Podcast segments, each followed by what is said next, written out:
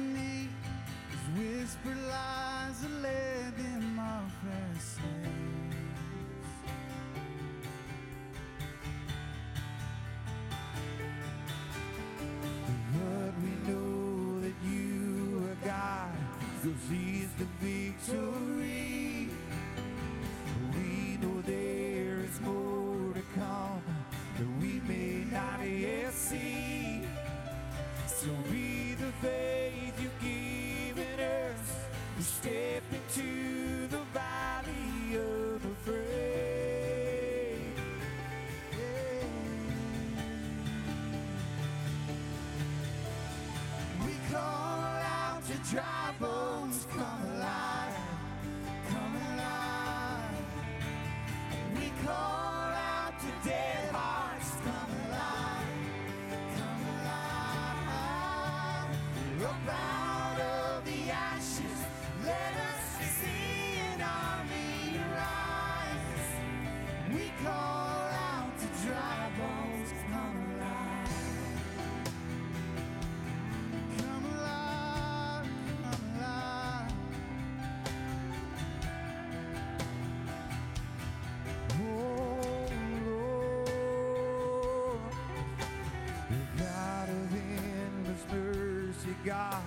of unrelenting love, rescuing.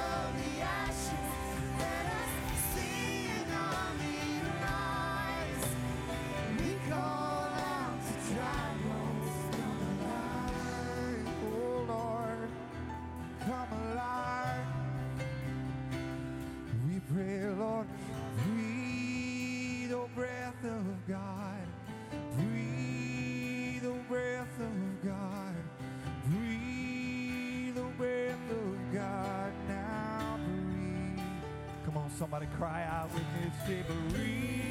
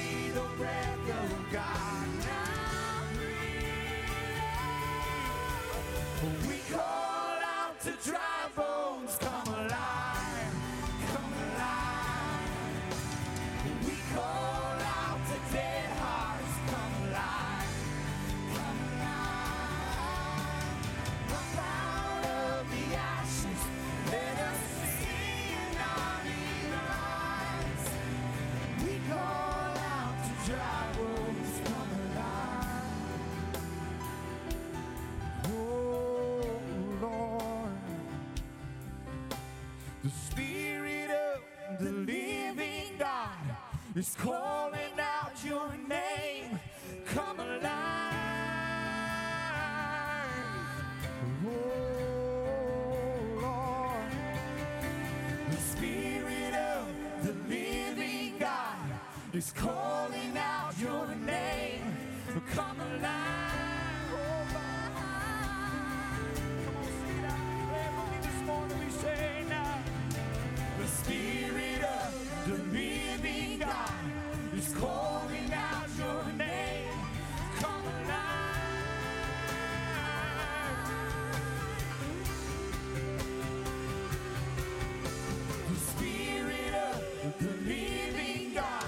is calling out your name. Come alive.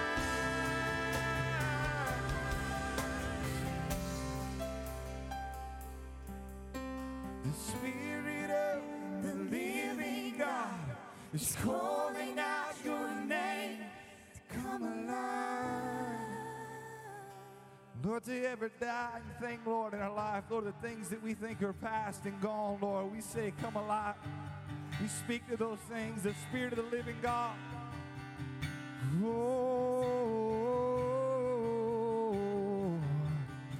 the Spirit of the living God is calling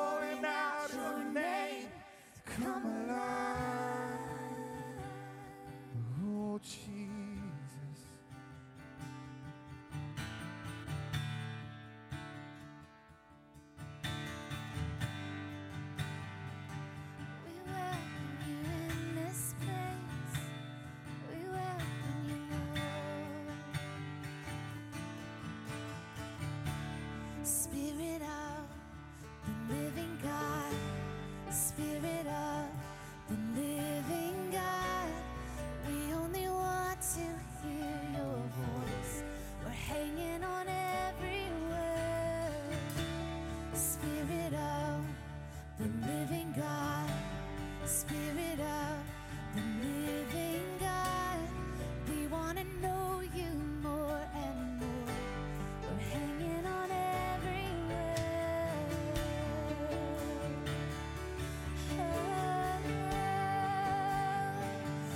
Come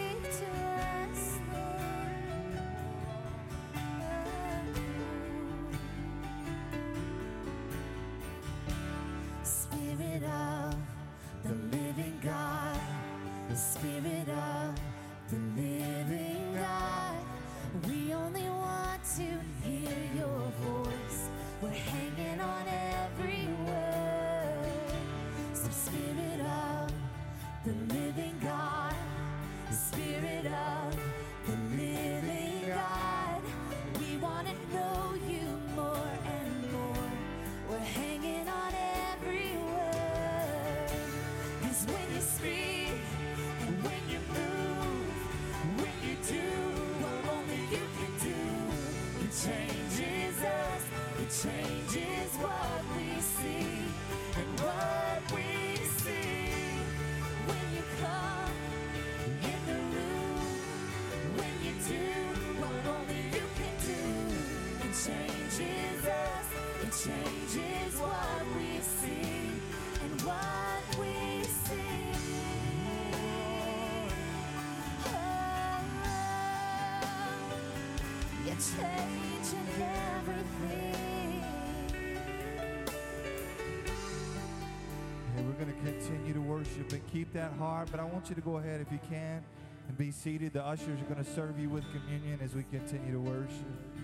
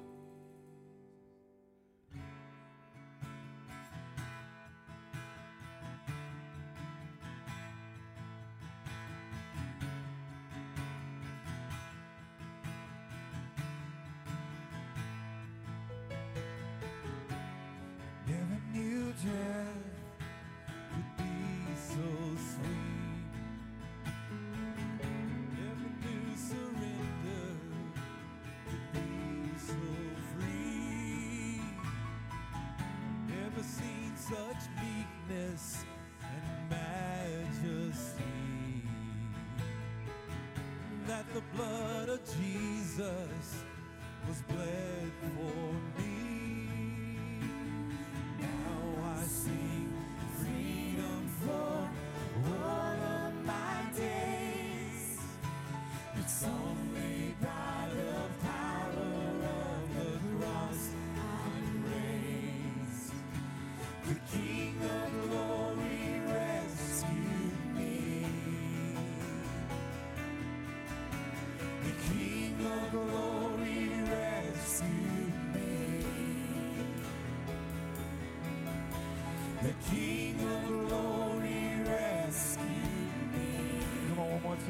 That. We say now, Lord. The King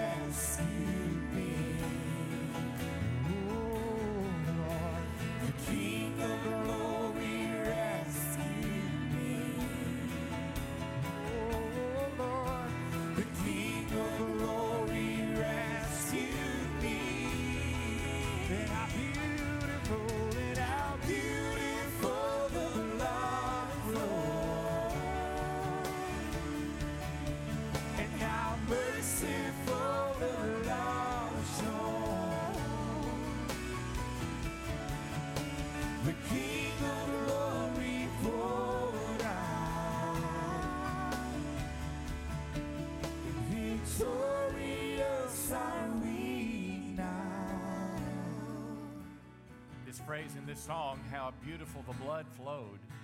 Well, this is what communion reminds us of. It reminds us of Jesus Christ, his body, and his blood that was shed for us because we have a problem as human beings that's too big for us to fix. It's called sin.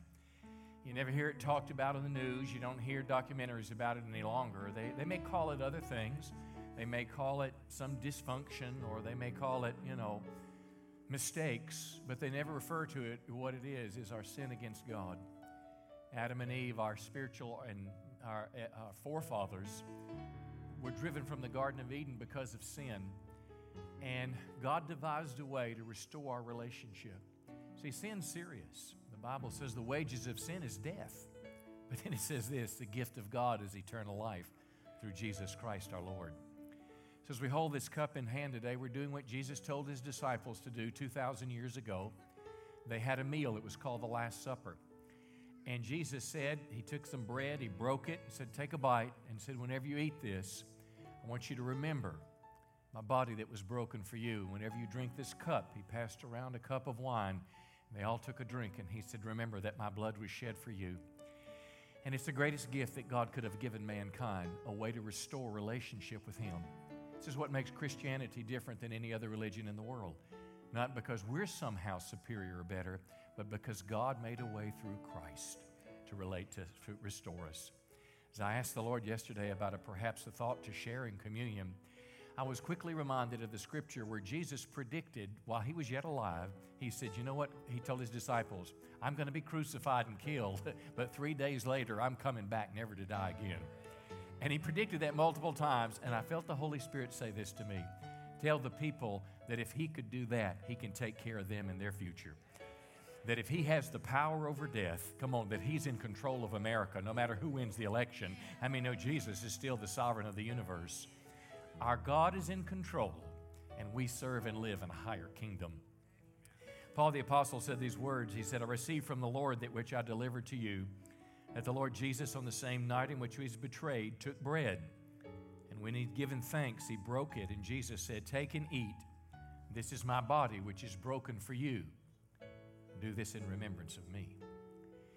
Lord, as we bow just a moment, it's a very simple reminder, but it is quite profound. And all of us would pray today that you would just reveal yourself to us in a greater measure. I don't know how many hundreds of times I've taken communion, how many hundreds of times I've read these verses, but I pray that God would make it go deeper in our hearts, the love that He has for us. Welcome, Holy Spirit, today.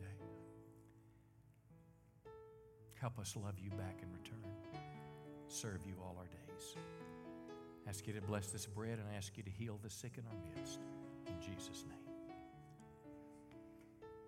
In the same manner, Jesus took the cup after supper and he said, This cup is the new covenant in my blood. This do as often as you drink it in remembrance of me. For as often as you eat this bread and drink this cup, you proclaim the Lord's death until he comes again.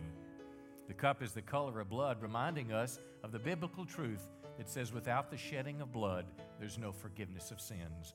And that's what Christ did for us. Could you just bow your heads a moment and might we come to God? I, I think communion's a, a wonderful time just to reorient our life. If we've kind of gotten off track and gone our own way, could we just ask God to forgive us now? Forgive us for the things we've done wrong, and forgive us for the things we failed to do right. Sins of omission and sins of commission. Lord, we ask you to wash us and we ask you to take our shame and guilt away. And we do simply what the Bible says in 1 John 1 9. If we confess our sins, you're faithful and just to forgive us and cleanse us from all unrighteousness. And now, Lord, we choose today to forgive those that have sinned against us. You said, Lord, after the Lord's Prayer, that if we didn't forgive people for their sins, you wouldn't forgive us. And we don't want to be judged. So we just bless our, those that have hurt us, those that love us, and our enemies alike. We bless them today in Jesus' name. Come on, lift your cup to heaven and say, Lord Jesus, until you come, let us be faithful, Lord, as we serve you all our days. In, in Jesus' name. Amen. Let's drink together. Hallelujah. Somebody say, Praise the Lord. Hey, stand to your feet. We're going to sing one more song this morning. Now I sing freedom for all of my days. It's only by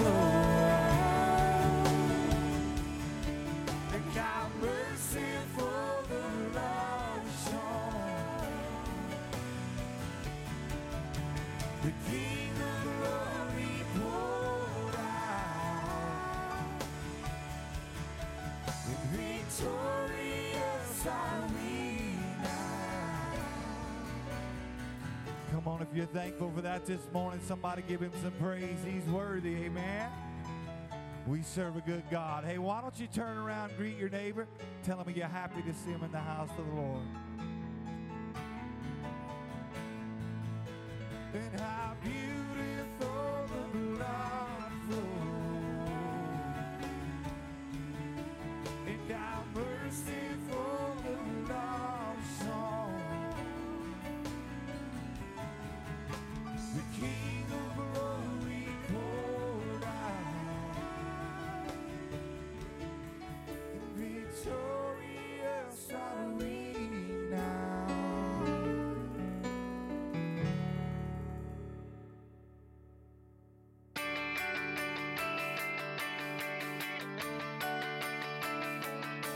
welcome to Church on the Rock. We are so glad you're here worshiping with us today.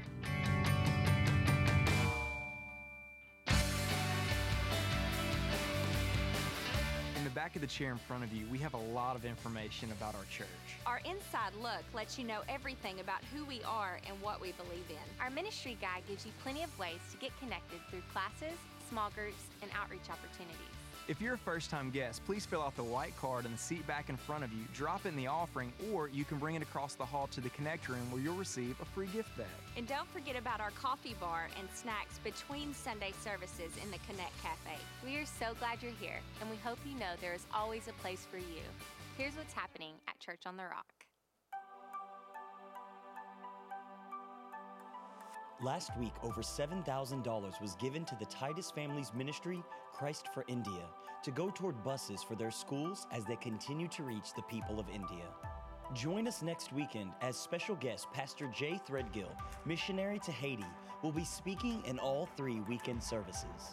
Our Sidewalk Sunday School Boombox Blast is on Tuesdays and Thursdays at 4 p.m. Meet at the church at 3:30 if you would like to be a part of this outreach ministry. Next Saturday night is Parents Night Out.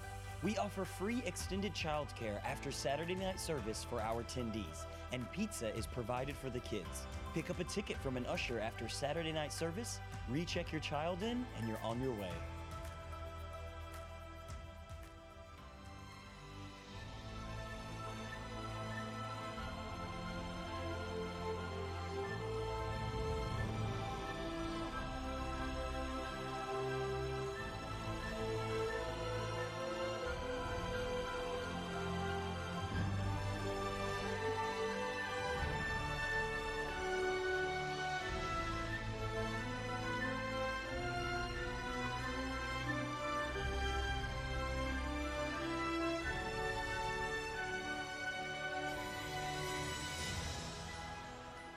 Amen. Welcome to Church on the Rock. I'm sure somebody's enjoying this fall weather somewhere other than Texas. Amen. A little cooler somewhere else. If you need a little more elbow room, don't forget about Saturday night service. It'll uh, make room for more people in here as we're growing. That's a good thing. And also, it'll free up your Sundays. Do some family time or have some time off. So, Saturday night's a great service, our first Sunday morning one. Hey, let's watch a little encouraging word from Robert Morris about voting. We have registration out in the lobby. You want to be sure to register to vote. God is in control. Jesus is still the answer, but we still need to do our part.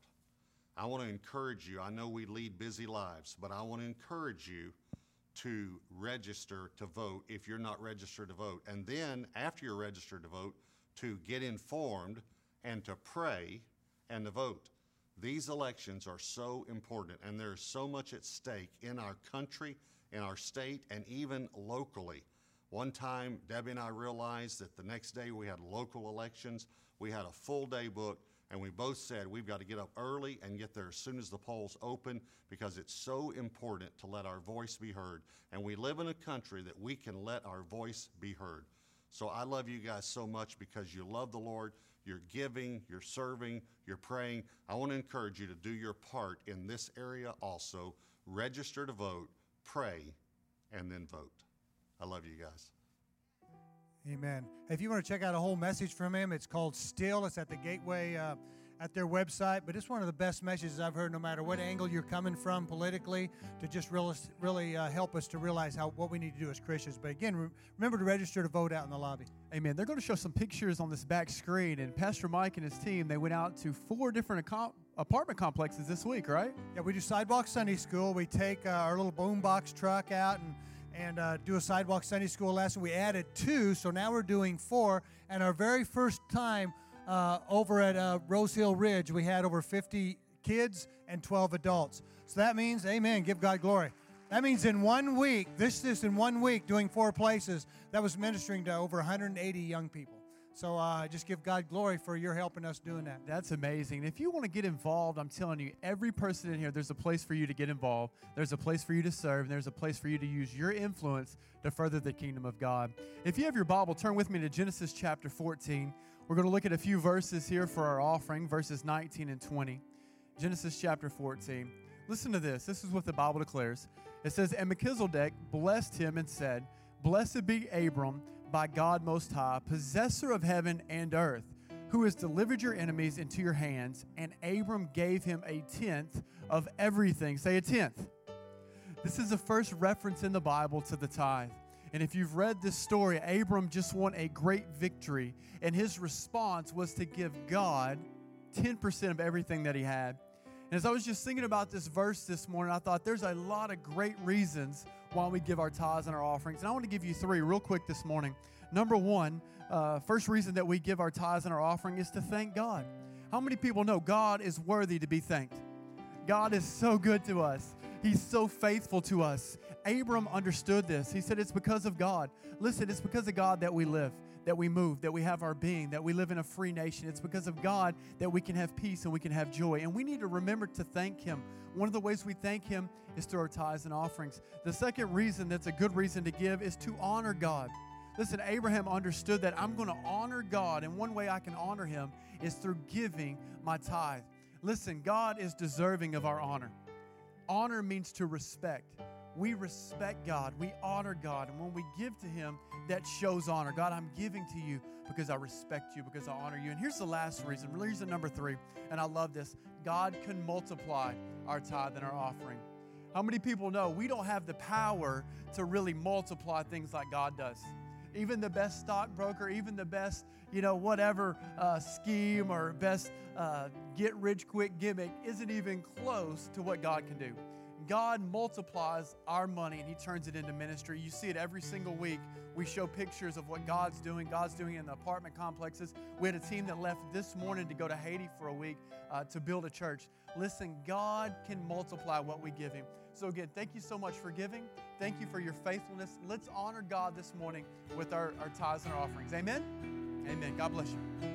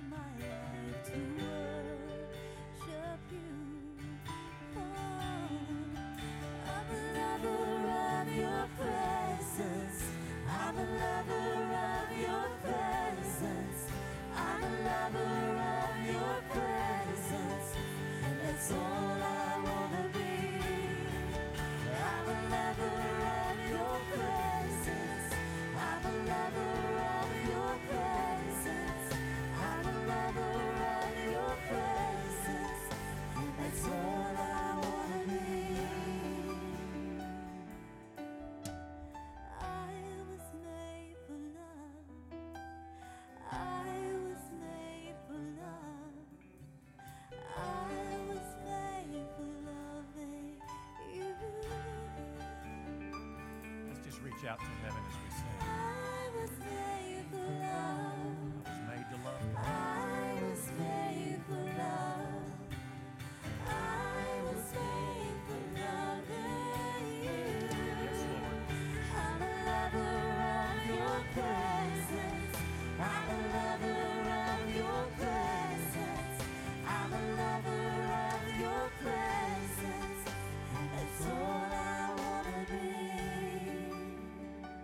That's our prayer today that you simply would be real to us. It's what you promised in the book of James that if we would draw near to you, you said you'd draw near to us. It's not spooky or weird or mystical, but it's the reality that God is near. And I pray that for all of us, Lord, certainly as we're here this morning. But God, when we leave this place, when we go back to our homes, our workplace, when we're having fun, when we wake up in the morning, let us be aware of the presence of God. Could you just say, Lord, I, I want that? I, I don't want my religion just to be a tradition. I don't want to just be a Sunday believer, but I want to walk with God seven days a week. And we pray this in Jesus' name. Amen. Amen. Say, Praise the Lord. God bless you. Hey, tell your neighbor you are glad they're here this morning. Well, turn your Bibles this morning. We're going to go to the book of Genesis. Uh, we going to go? We're going to go to Genesis 39. It'll be a couple minutes. I want to paint a little background as we continue with the series, Not Your Average Joe. It's a series about Joseph in the Old Testament, but uh, before, I, before I get into my text this morning, let me share something I shared with the church last night. It's kind of funny, a little insight into the Miller family. Uh, yesterday, uh, my daughter has this young man that's trying to capture her fancy. So uh, he, he sent her some flowers, some beautiful roses at the house, and I'm a teaser, and I was home, so I sent a text to my daughter when they left. I said, to be sure and thank him for the flowers and tell him I missed him too. Um, little emoji, you know, with the, with the uh, uh, winking, and she said, uh, will do, and her little emoji had, you know, uh, smiling and crying at the same time. Well, uh, my wife didn't know what was going on she was, uh, we had a big garage sale yesterday for our missions group. And uh, she got home uh, just before church started, and I get this text just before I come and preach. And it says, The flowers are absolutely gorgeous. now, they're in the kitchen, they're right by the sink. And I thought, hmm, this made my wife very happy. So I said, they're for the most beautiful girl in Texas. And she said, You're prejudiced. I love you. I said, I love you more. And she sends back this little uh, cute little emoji that looks like her. I love you to the moon. So, anyway, I asked the church last night, What should I do now? Okay, see how well you know me. How many of you think I walked in the house and just smiled like everything was cool? Let me see your hand. Okay? All right. You're wrong. How many think I bribed Rebecca to be quiet? You're wrong. I bought some flowers.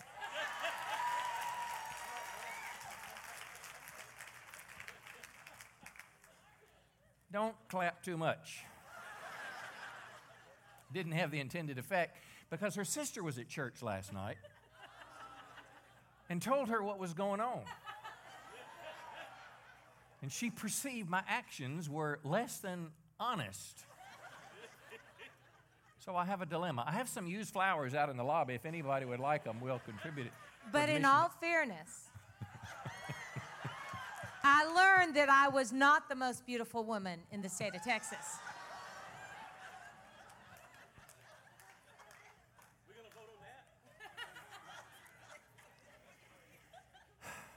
We were going to have prayer. Uh, the the, uh, the Aggie fans wanted me to have a memorial service for the Hogs, and uh, we don't have time though, but we will pray for the Cowboys. How about that? Okay, forget all that. Here we go, into the Bible. Not your average Joe. Average is average means someone just like everyone else. Completely average versus extraordinary, exceptional. And an extraordinary person stands out above the crowd. I mean, there's, there's something about them that's different. When I was in high school, I, I, played basketball, 10th and 11th grade. Wasn't any good, you know, make two, three, four points a game, not many. But there was this guy on our team, his name was Gary Wilkerson. He wasn't much taller than we were, a few inches taller, but this guy was a natural born athlete. I mean, he could play basketball, he could dunk it frontwards, backwards, make 40 points a game. I mean, our job as the team was to get the ball to Gary. And, and you can get the picture. Gary was an exceptional athlete. I mean, he, he was head and shoulders above the crowd. Well, this message is not about sports, but it's about God's desire to help you and I live an extraordinary life whether it's in our work world, whether it's as a father, a mother, whether it's as a parent, whatever we do in life as a student, God wants us to be extraordinary. And listen, He wants to help us. It's not just us doing more and working harder. God gives us graces, He partners with us. And that's what the series has been about uh, uh about learning how Joseph was able to do this, become exceptional. Uh, you remember we've talked about extraordinary people follow the master's plan, uh, and extraordinary people pass the test. Last week we talked about different tests in life that, that if we pass them, they're a stepping stone, but they could stop us uh, from becoming extraordinary. Well, today I, I want to talk about Joseph again. But he's going to show us that extraordinary people live within biblical boundaries. It's the title of the message is Boundaries. But a boundary is a limit we set to define what we'll do or what we won't do. So the idea is the word boundaries today. And let me, uh, it's a little more background. Everybody has a background and everybody needs one. Everybody needs boundaries in their life. Everybody, everybody, everybody needs them. Uh, if I could maybe give you a picture too to illustrate this. Um, now, if you can imagine these dogs, uh, perhaps they love to swim, but the only problem is there's a, a, highway where cars may be going 60 miles an hour down the highway. How many know that fence is going to save their life? It's a boundary, and we may not like the boundary. It, it may seem like it's inappropriate, but it's a good thing for us. Here, here's another one. Um,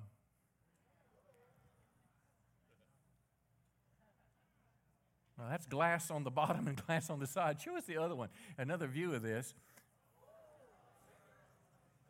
How many would love to walk around that? Let me see your hand. God bless you all. How many are smart enough not to get on that thing? Yeah, there you go. You're with me.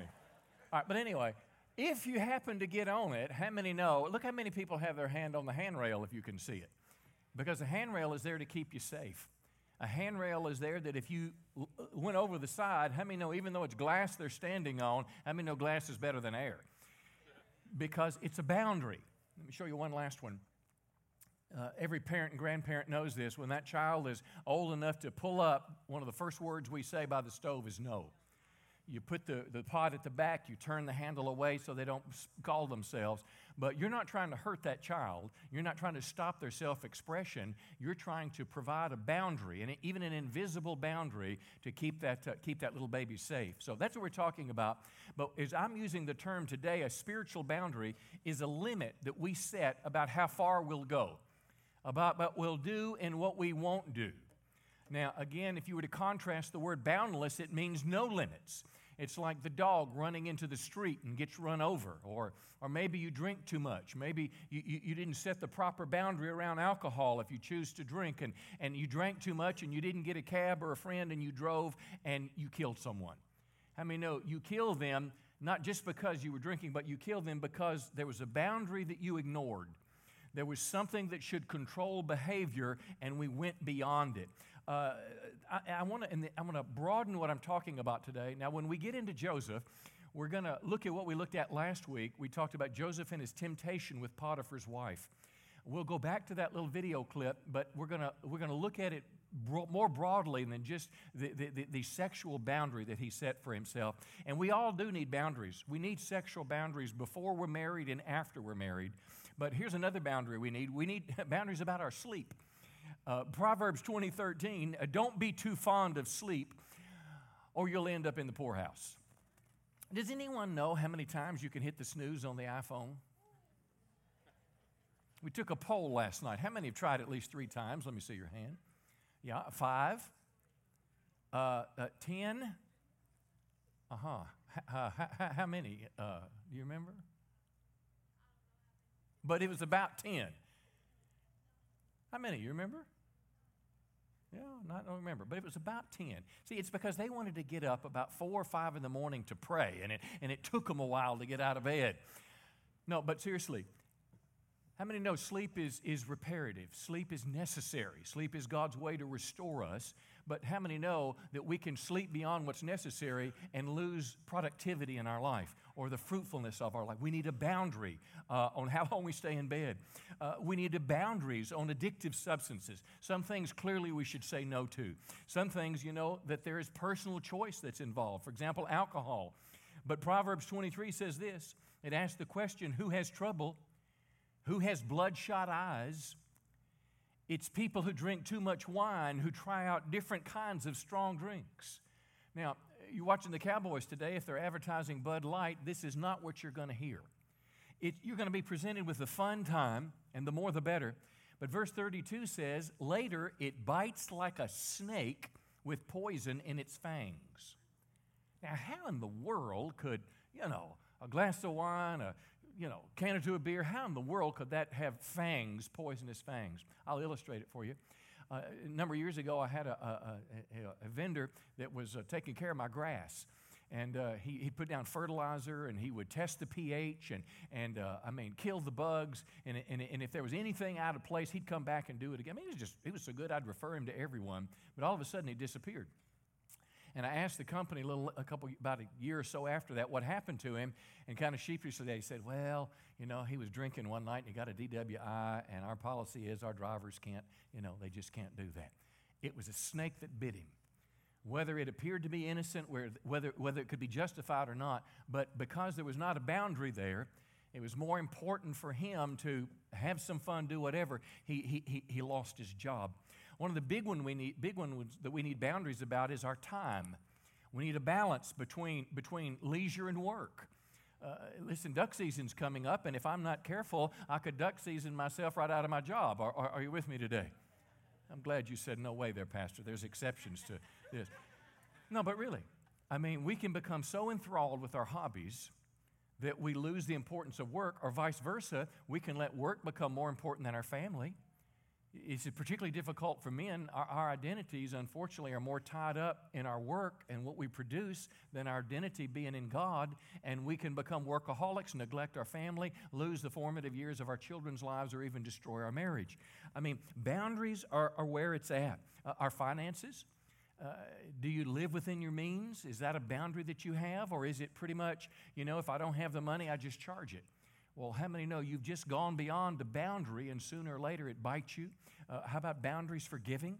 Uh, if the sale is good enough, will I, will, I, will I steal the Lord's tithe? I mean, all this has to do with boundaries in our life. So, with this broad picture, now I want to go to the book of Joseph. And again, we're going to look at a little video and they're going to read his story. And we're going to find some lessons from his life about this idea of boundaries in life. Mind you now, Joseph was sold by his brothers as a slave into Egypt and he, he prospered. The guy that, that bought him was named Potiphar. He was the Pharaoh, who was like the ultimate dictator. He was the Pharaoh's chief of staff. And lo and behold, what happened is this man continued to do good, continued to do right, and he was promoted to literally being over uh, Potiphar's household. Take a peek here of, of uh, Potiphar's wife and, and, and what she did with Joseph. It was the last day of the harvest festival. The gratitude to the gods. I set about arranging the house, believing it to be empty.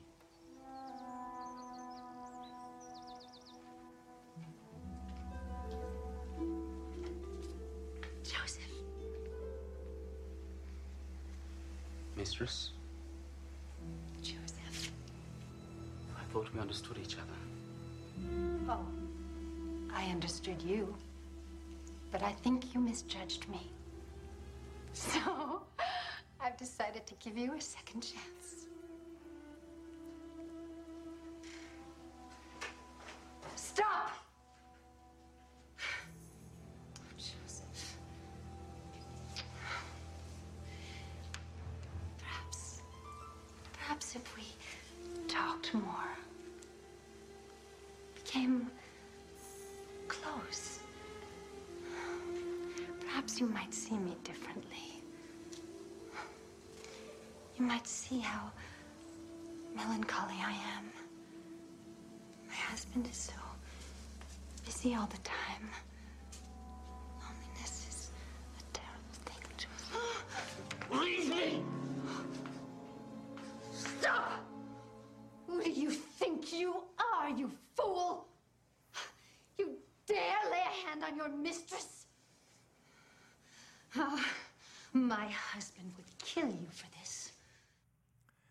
Okay, let's think about boundaries just a second. Let's read the passage in Genesis 39. When Joseph's master Potiphar saw that the Lord was with him and gave him success in everything he did, Potiphar put him in charge of his household and entrusted to his care everything he owned. See, again, remember last week we talked about the test of success. Success will open different temptations than when you're struggling. Well, Verse 6 Joseph was well built and handsome, and after a while, his master's wife took notice of him and said, Come to bed with me. But notice his boundary, he refused. And the reason he refused was on a number of levels, but the most important was is because he saw it as a sin against God, and that became a boundary in his life. He said, My master has withheld nothing from me except you because you're his wife. How could I do such a wicked thing and sin against God? All right, let's, let's think about boundaries just a minute. If you remember the first part of the, of the little clip, he's talking to Potiphar's master, and he's outside the, the, the, the home complex, and he told his master, he said, I, I was going in the house because I didn't think anyone was there. Now, I suggest to you the implication is he didn't know that his master's wife was in the house. And what he did is he had a boundary, and it's a healthy boundary, is I'm not going to get myself in an intimate session alone with someone other than my spouse. For, example, um, and I'm not saying you never, uh, you know, you, if there's a female, if you're a male, or vice versa, you know that you run away. Uh, uh I mean, you go to the doctor's office, probably the nurse is going to shut the door if you're a man. I mean, I mean, it's a part of our world. But if you're on the, a business trip and you travel, you know, your team is traveling, and uh, uh, you know, you're a guy, you're a girl, you probably don't want to go to the, the bar at the Westin after work and get drinks together. I mean, somewhere there needs to be some lines of behavior. Joseph wouldn't go in the house if he knew she was there. If you're single and you want to keep your purity, and that's what, and I'm going to I'm going to build a case this morning for sexual purity. The, the joy of intimacy is God's idea. God created us the way He did for the pleasure aspect, for childbearing, and other things, but it's God's idea. He just put boundaries around it. And if you live within God's boundaries, long term, it's better off. You might have to defer some gratification, but long term, if you live within God's boundaries, it's always better. You know, I've been married to my wife for 33 years. I thank God for that. Well, guess what? I'm, I do not want to start over because she or I found somebody else to replace. Uh, are you with me today? And it's not a condemnation for any of us that have suffered the pain of a divorce. It's just that now, when I'm on this side of what used to be a lot of temptation when I was young, it, I'm glad I made the choices that I make and live within the boundaries that I'm living within. If you're a single person, if you're, it, it, let me tell you, if you want to keep your boundaries right, let one of your boundaries be is we're not going to have a date in your apartment on the couch and watch TV all night. I mean, we're not going to go to the to you know to a quiet place in the lake with a blanket, you know. I mean, we're not, we're not going to, that's just some things that we're not going to gonna do. Uh, Joseph had a boundary, and one of his boundaries, remember when she came close to him, he walked away, and then she yells at him, and then sooner or later he runs away. So there's boundaries that not only we won't cross, but if other people cross into our safe zone, then we get away from it. But I want you to think about in this context. Why did Joseph walk away from a beautiful woman? Now, in our culture today, in our world, uh, sex is basically listen, if I'm attracted to you and you to me, then everything is great. Now, if, if I don't like you, then that's the reason that I walk away. But for Joseph, it was different. And, and listen to this his refusal was based on his boundaries, and his boundaries was based on his relationship with God. His boundaries for a life of purity was based on his relationship with God. And what he did is he lived by godly principles that when the Bible was not even written. He didn't have a Bible to teach us right and wrong like we do today. For example, in Proverbs 6, some of these principles that Joseph lived by, uh, 629, it says, These commands are like a lamp. And what is a lamp? There's like a flashlight in the dark. It shows you the way to go, and the correction that comes from them will help you have life. Now, when I was, uh, before I was a Christian, when I was young, I, I, thought commandments and the Ten Commandments were, I mean, they just cramped, cramped your style. It just took your fun away. It just made you where you couldn't enjoy life, as opposed to being a safe thing, a good thing to help you stay on the right path. And I'm going to suggest that when you hear the word commandment, that you think of the word boundary. And it's not there to hurt me, it's like the handrail or it's like the, the fence that, the, that, that kept the dog alive. Uh, verse 24 these commands or boundaries will keep you from the sinful women and from and the pleasing words of another man's unfaithful wife. Don't desire her because she's beautiful, and don't let her capture you by the way she looks at you. For a woman who takes part in adultery may cost you your life. And you cannot walk on hot coals without burning your feet. What does that mean? If Joseph had fooled around with Potiphar's wife, sooner or later he'd have gotten caught. Because, the, because when you, once you start crossing the barrier, once you start crossing the boundary, it pulls you. You want to cross it more and more. And before you know it, somebody's going to see, somebody's going to tell, or she's going to get tired of him, and uh, it blows up in your face. Proverbs 5:20 it adds to this, "Why my son be intoxicated with another man's wife, for your ways are in full view of the Lord, and he examines all your paths." Which again it adds to the idea is that is that you know when i turn out the lights it doesn't mean that god can't see. And it is the fear of god that helps me stay, two things help me stay in the boundaries. The fear of god and the love of god and accountability to spiritual mature people when i'm struggling because I, I don't trust myself in every area. I want to keep my boundaries, but when those feelings grow, because in this particular case, how many know Jesus said, if you look at a woman with lust in your heart, you've already committed adultery? And I bet you virtually every one of us are guilty, but how many know it can grow in our mind, and before we know it, it's controlling us and defining us? Joseph, eh, eh, Joseph, now back to Joseph, he honored his master's marriage he realized adultery could destroy his life, but he saw adultery as a sin against God. And he, he, he this caused him to respect these God given boundaries for sexuality.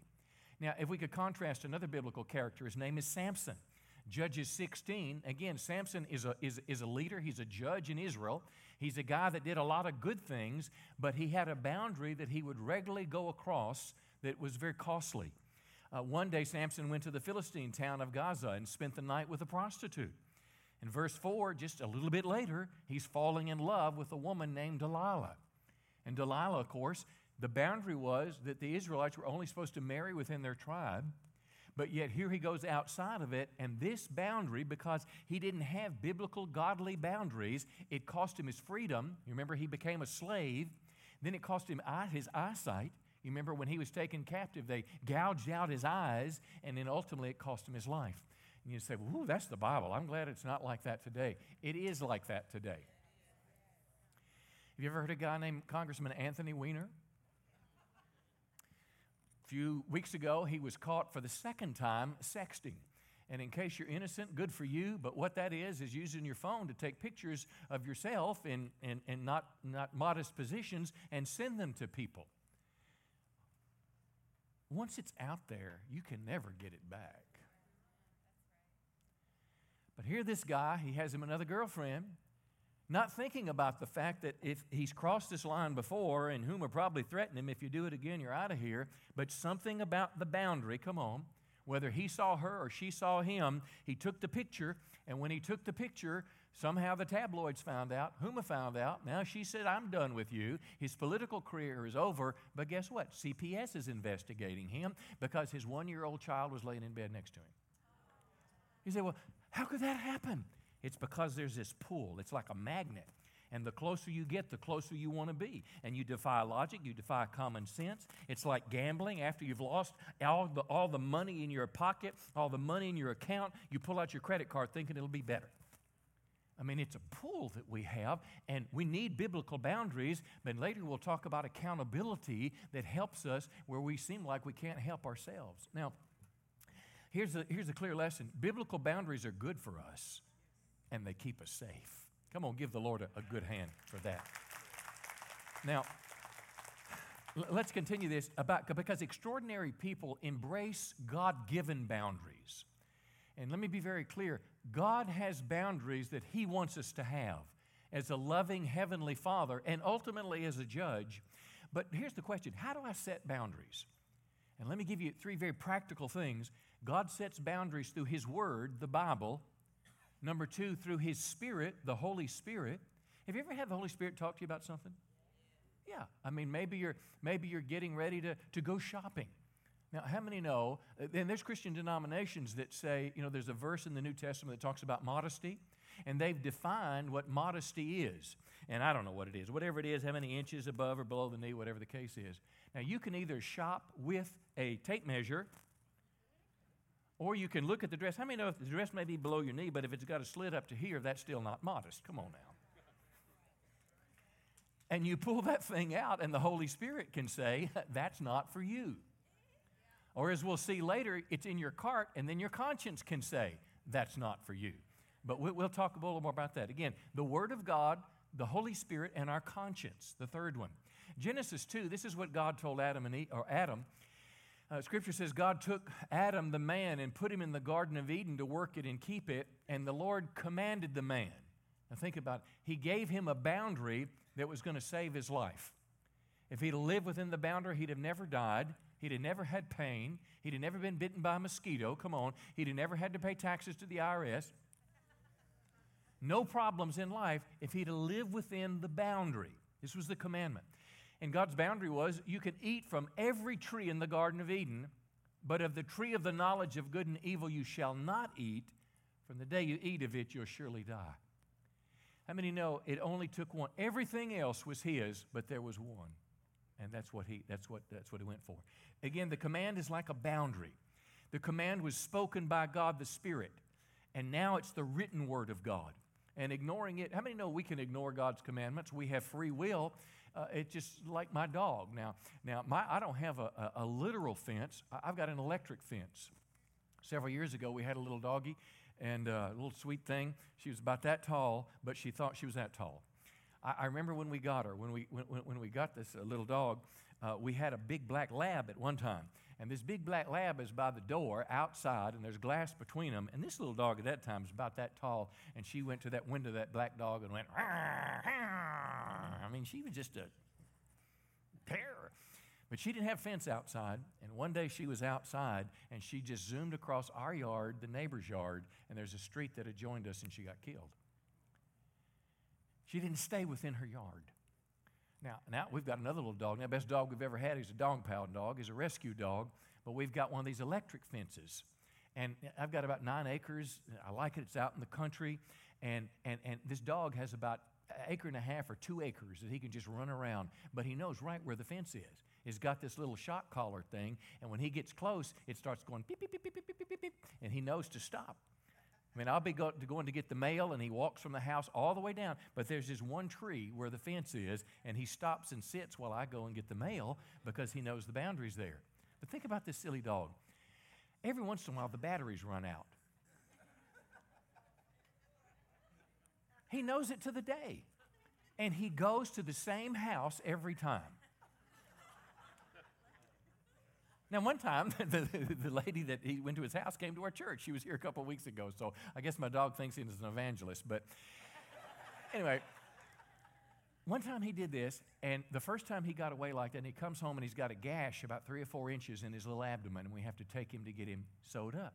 Boundaries are meant to keep us safe. God's word and God's spirit, come on, are there to keep us safe. When God told, uh, when God told uh, uh, Lot's uh, kids to get out of town, how many know there was a boundary that if you stayed in, it would be trouble, but if you followed God, you'd be safe? Noah gave them a boundary. God's going to destroy the earth. If you get on the ship, you'll be safe, but if you stay outside the boundary, you won't. Now, so the word and the spirit, and here's the next one our conscience. Now listen to 1 Timothy 1:19. It says, "Cling to your faith in Christ and keep your conscience clear. For some people have deliberately violated their conscience, and as a result, their faith has been shipwrecked. Now, what does this mean? Our conscience is kind of like an inner Geiger counter. It's, a, it, it's, a, it's an inner guidance system to help us determine right and wrong. Everyone has one, but your conscience, listen, if you stay close to God and your heart's tender to God, you can trust your conscience. But you can, the Bible says we harden our heart, we can harden our conscience. For example, if this is the boundary, the first time you go across it, you feel really bad. You think God's going to strike you. He doesn't. The second time, you don't feel quite as bad. The third time, it's just a little twinge. And the fourth time, it doesn't bother you at all. What's happened is you've hardened your heart, you've hardened your conscience. It's untrustworthy. But you can trust your conscience as you try to walk with God. And every time you feel bad, see, this is a pressure in the world today. There's some issues in our world today in terms of sexual choice that, that, that, that, the world is trying to silence the mouth of the, of the Bible believer because it makes people feel bad. Listen, and tragically, some people commit suicide. Listen, I don't want to ever do anything to condemn anyone. It's not my job to condemn. It's not my job to judge. It's not my job to shame. But on the other side, if somebody feels conviction and the world doesn't know the difference, they don't believe in God, so they don't know the difference between conviction and condemnation, and God's trying to say what you're doing is wrong, and what they're saying is la la la la la la la la la la. I don't want to hear it. I don't want to hear it. I don't hear it. So we'll just shut up the messenger. Listen, I mean, no, we speak the truth, but we speak it in love to people. But conviction is a good thing, and our conscience is God's gift to us. Listen, you cannot, I, I am, I, I am very much for living a holy life, but I'm very much against trying to define all of life by legalism and rules. Here's why. What movie or, or TV show is legitimate for a, a Christian to watch? If I were to poll you, we'd be different all across the, all across the congregation today if you just make a rule and say, whatever it is, PG 13, well, PG 13 is not the same today as it was 10 years ago or 15 years ago. But listen, here's what you can trust you can trust the Holy Spirit. You, you, though you don't have a verse that says, Thou shalt not watch this movie, if you start to watch it and you feel convicted on the inside, come on. You can fast forward your TV at home through a lot of things, but if you're in a movie theater, it's either sit there or get out. And I'm not trying to be a prude, but what I'm trying to say is trust the Holy Spirit in you. Nurture and keep a tender conscience and set your boundaries accordingly. Come on, somebody say, Praise the Lord. That's, that's good. Let me, uh, let me head towards the end here. Now, everybody has boundaries, but biblical boundaries are better. Let me say that again. Biblical boundaries are better. And let me go back to Joseph with the, with the sexual temptation. Now, in our modern culture, the sexual boundary is basically this every, anything goes as long as it's consensual and as long as it's not an age issue, like with an adult or a child. That gap is growing, uh, is dissipating though. But, but, the, but the sexual boundary of the world is basically this just don't, just don't have unprotected sex. All sex is okay, but just make sure it's protected sex. And that's pretty much the boundary of the world. I mean, every TV show, every movie, uh, classrooms, it's what it's taught. Uh, you will find a fight by one of our political parties against abstinence education. But listen, it, it, it's the culture of the world. That's their sexual boundary. But the Bible's boundary is a higher standard. The Bible's boundary is I, I won't have sex with anyone other than my spouse. The, Bible's, the Bible understands that God gave us this gift of sex, of, of intimacy, and, and it's a gift from God. It's something to be cherished, but it's like it, it's inside a fence, and it's got a gate, and on that gate it should be just my husband or just my wife. Now that's God's standard, that's God's boundary. 1 Corinthians 6:18 says to flee from sexual immorality. And because of the temptation to sexual immorality, each man should have his own wife and each woman her own husband. Now, in the most basic level, remember Joseph said, I'm not going to do this wicked thing and sin against God. The most basic level, as a Christian, I should set my boundary just because God says it in His Word. I mean, that should really be enough, but there's some very practical advantages. I can tell you this the biblical boundary in this area is better because it will guarantee you, the biblical boundary will guarantee you'll never get a sexually transmitted disease. The biblical boundary will guarantee you you will never have, uh, be, get pregnant out of wedlock you will never have to consider an abortion. You'll never have to deal with all the pain and hurt and heartache and, and, and, and, and hatred and pulling the baby and child support, all those kind of things. Eh, biblical marriage will protect you. Uh, biblical marriage, listen now, will, will give you a greater chance of being sexually satisfied in marriage. Let me tell you just a little background here. God makes these sexual boundaries, God designed what's called the attachment bond. Have you ever heard about it? It, the attachment bond is the feelings that we have around intimacy and the pleasure that couples have uh, in intimacy. Scientists have found that there's a hormone that creates this bond. It's called oxytocin and vasopressin. That basically, here's it in a nutshell. The reason people like sex is the feelings that have, and the reason we have those feelings is because these hormones in our bodies. But that hormone is not there to just give us a pleasurable experience. That hormone is to give you a commitment and attachment to one man, one woman, so that you can raise children, come on now, and take care of those children so there's not an absentee father. So those kids are raised in a home with a mom and a dad by biblical definition. And God put that within us. And when we keep going outside of the boundary because he, she's pretty and she's pretty and she likes me and he's gorgeous and he has muscles and black, he has money. When, when, when, we, when we do all of that, what we do is we confuse ourselves as who we're attached to.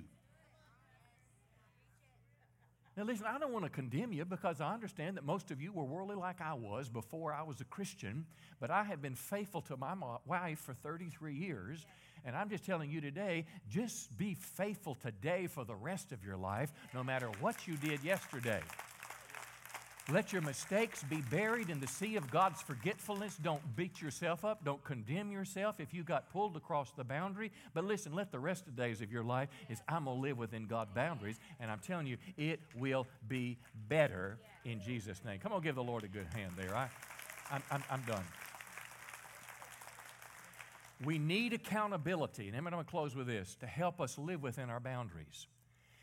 Now, accountability, by definition, is simply a willingness to accept responsibility for my actions. Now, I want to read a passage to you, willing to accept responsibility for my actions. I want to read a passage that, that, that and, and, offer a broadened uh, interpretation. James 5:14 it says, "Is anyone among you sick?" We've read this often. If he is, let him call for the elders of the church, and then let them pray over him, anointing him with oil in the name of the Lord and the prayer of faith will save the one who is sick, and the Lord will raise him up. Now, that's uh, virtually understood across the boards that this word, that sickness is just talking about physical uh, illnesses. Now, but you notice there's two words for being sick, verse 14 and verse 15. They're two different Greek words. And in particular, the second word is not just physical sickness, but it includes being spiritually weak, powerless, and weary. So the elders are not just some Christian celebrity on TV, but an elder, it was the mature Christian leader that knows you and you know them.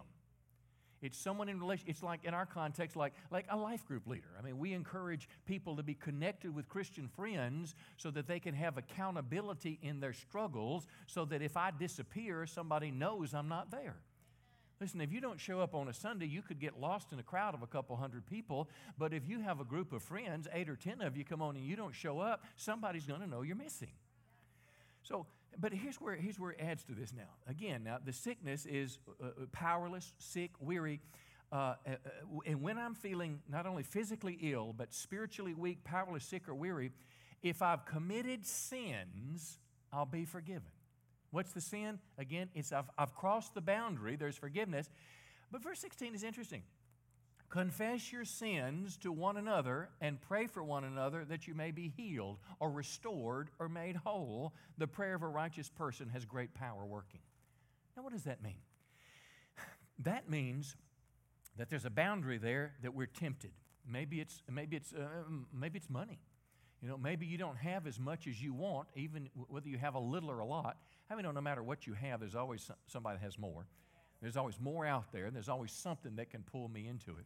But let's just say the line was, Thou shalt not steal. You know it's true, but there's a $100, and they're not going to miss it because it somehow missed the system, and you take it. You felt bad when you took it, but golly, you were able to buy this. I mean, this fall jacket. Come on now, woo! I mean, this nine uh, ninety nine dollars. I mean, it'll be on sale like later, but you'd have to wait till later, and it'd only be. Fun.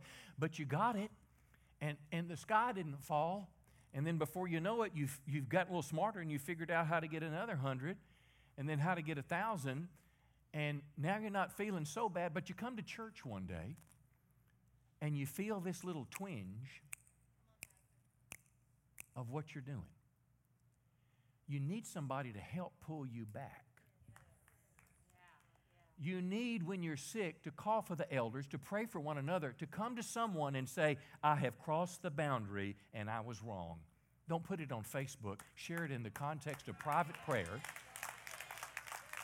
I have crossed the boundary. I was wrong. Please pray for me because that's not my friend out there. That's my enemy, and I need somebody to pull me away from it because I don't have the self will to get away from it. You kill it when you talk about it. You, if you keep it inside and mull it over you, it grows and grows and grows and becomes a friend. But when you tell somebody, this is a sin, I have crossed over, pray for me, help me, pull me back across, I'm telling you, and when, an, when your friend becomes an enemy, you're going to get delivered from that thing. I may not have, I don't have, I personally don't have the willpower to keep myself within every boundary, but I can tell you, if I have spiritual people in my life and I have the humility to confess my sin, come on, God says He's going to help me through to the other side. And when I live in God's boundaries, there's a better life ahead. Come on, give the Lord a good hand today. He's worthy of our praise. Why don't you stand to your feet with me this morning?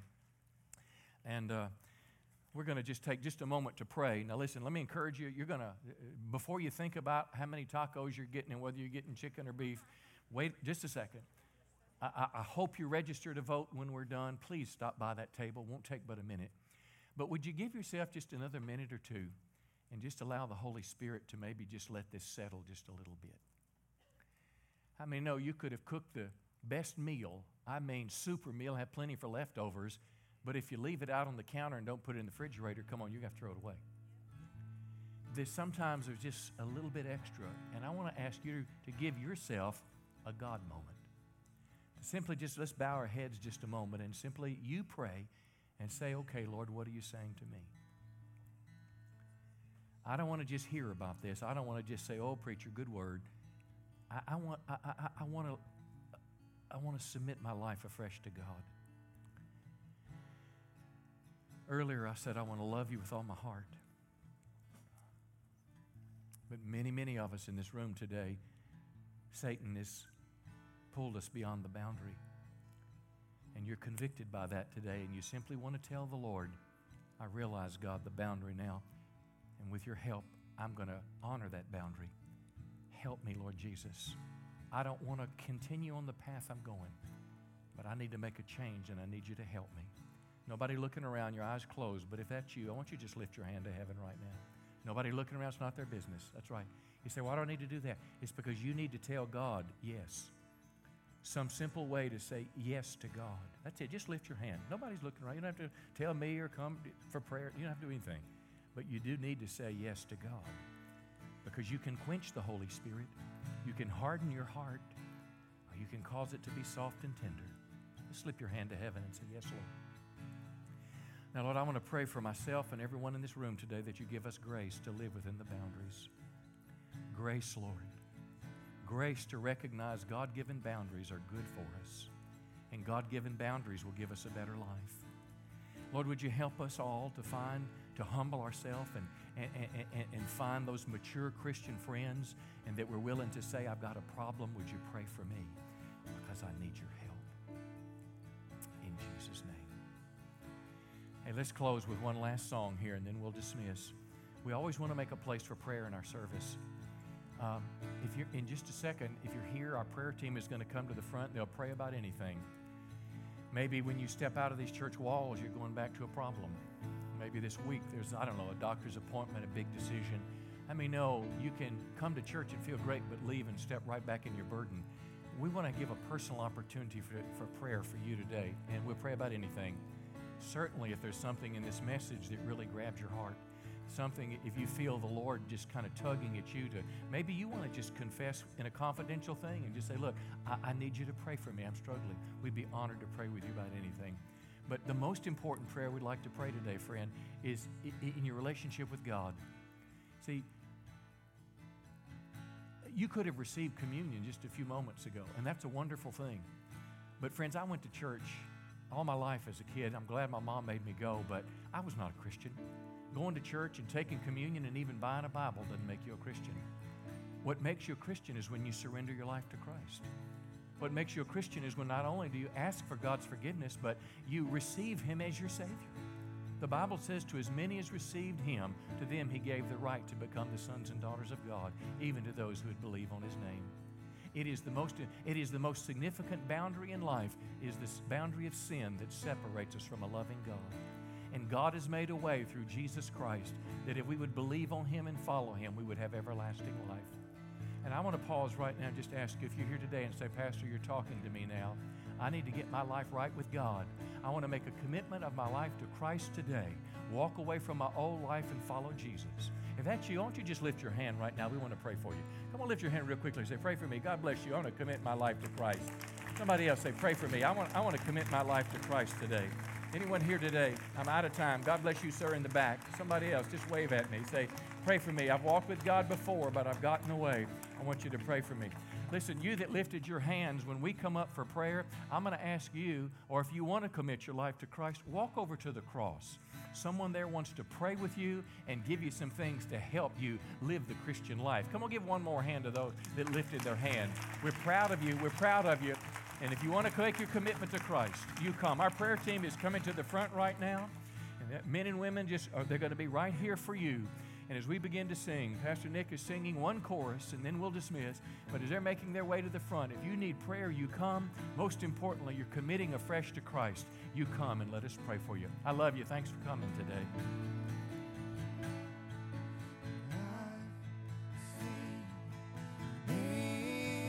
Searching for